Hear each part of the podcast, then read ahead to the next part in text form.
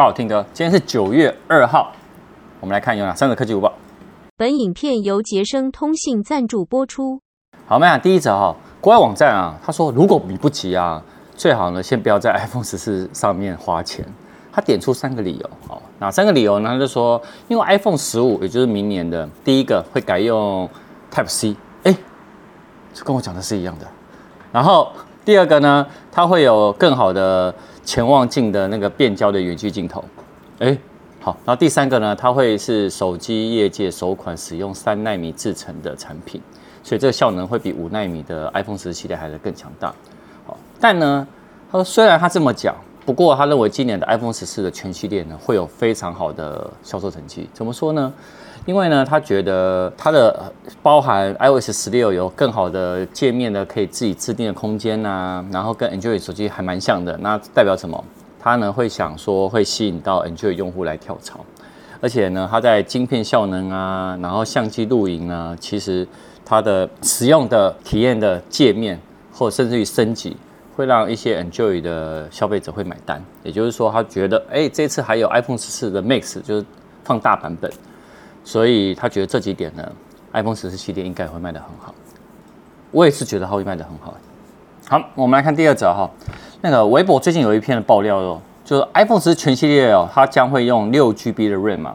但呢，它从呢这个爆料的这个曝光的 iPhone 十四 Pro 的包装盒可以看到，它是白色包装。那你用这个来参考，就是 iPhone 十三跟 iPhone 十三 mini 呢，它是四 GB，那十三 Pro 跟十三 Pro Max 是六 GB。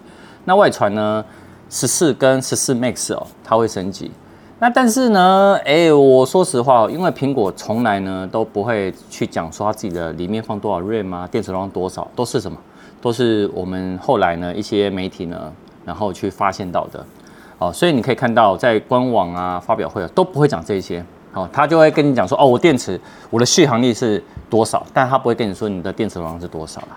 好，而且你可以看到它这个包装盒，一看，应该呢也是不会有附上充电头的那个设计的环保的包装。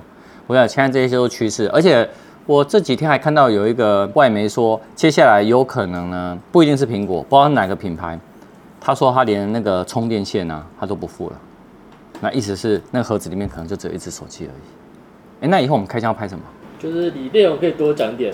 哦，就是哦，OK，好，好，来，干爹捷森通信哦，他们有活动，九月一号到九月四号中秋优惠。他们说，哎，我看看哦，三星 S 二一 F 一最优惠降七千一百元，也就是现在只要一万四千八百九十元。哎，这样这支很超值哎。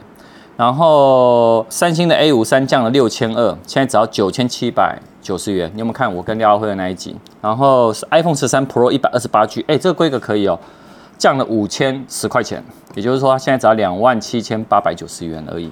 好，大家哎，如果有想要换手机的话，可以捷成通信看。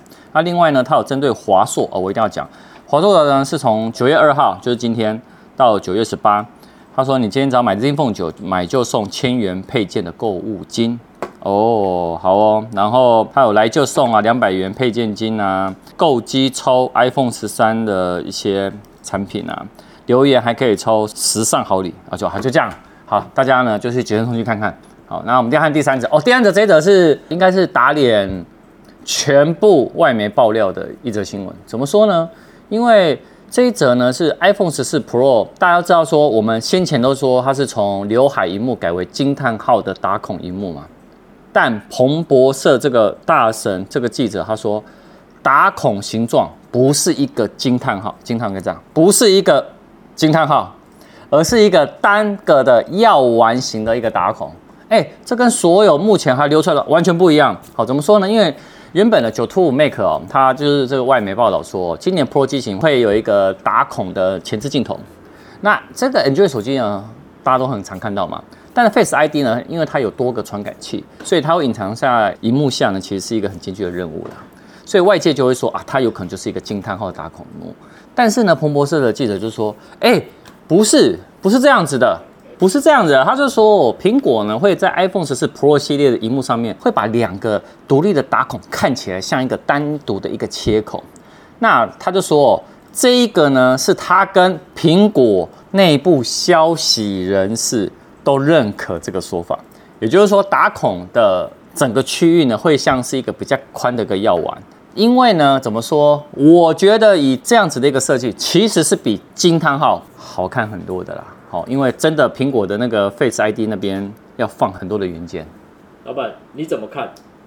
我跟你讲，我自从日期输了彭博社大神以后，他说的我都认同。所以你也觉得不会是惊叹号？老实说，我昨天蛮意外的。但是说真的，他现在这样反而比较好看。就是你惊叹号，我觉得中间有个断点要干嘛？那还不如就是一个药丸长药丸的造型。但是呢，又让你觉得那个刘海不是连上去，它整个一个小区块。我觉得这样的设计其实是好看的，因为我觉得苹果他们认为好看还是最重要的啦。所以你个人也是希望能够会是这个最新爆料出来的？没有希望，我投彭博社记者一票。欸、你这样子没得玩了。我本来想说，哎、欸，如果要不要你赌输了，发表会那天请请我们吃早餐，对不对？哦，可以哦，好啊，那我跟你赌。好啊，那 OK 啊，那你赌哪一个？你赌惊叹号还是赌那个药丸？对啊，我我我知道，我输了吗？换我请。哦，是我是哦，好啦，这样弄我哦，好啦，反正你们是想吃早餐嘛。如果是药丸的话，药丸造型不是惊叹号的，那我就请那一天直播结束后，所有的工作人员，包含廖耀辉。我会去买超好吃的早餐。你们要富皇豆浆吗？还是要另一家？另一家听说也很推，就是有粉丝推荐我的。另一家好，另一家好，拜拜？各位大家坐镇。那顺便我们宣传一下，我们九月八号苹果发表会是凌晨一点，我们是十二点半就会开始了。我们那一天会抽奖 iPhone 十四嘛？那一定要记得一件事情，就是第一个先订阅我们频道，第二个呢，到时候把我们的当天的直播分享出去。那第三个呢，会通关的一些什么表单什么的，然后。这三个达到，你就可以抽我们的 iPhone 十四了。我要补充，我要爆料，我们那天的抽奖的玩法跟以往不一样。真的假的？我只能讲这爆料这么多了。那我想问最后一件事，那一天只有我跟廖耀辉两个男的，好像不好看。会有小石跟安安吗？你追踪我的 Twitter，我会在 Twitter 爆料，我要成为 Twitter 的爆料达人。哎、小石，你直接跟我讲就好啦。拜拜。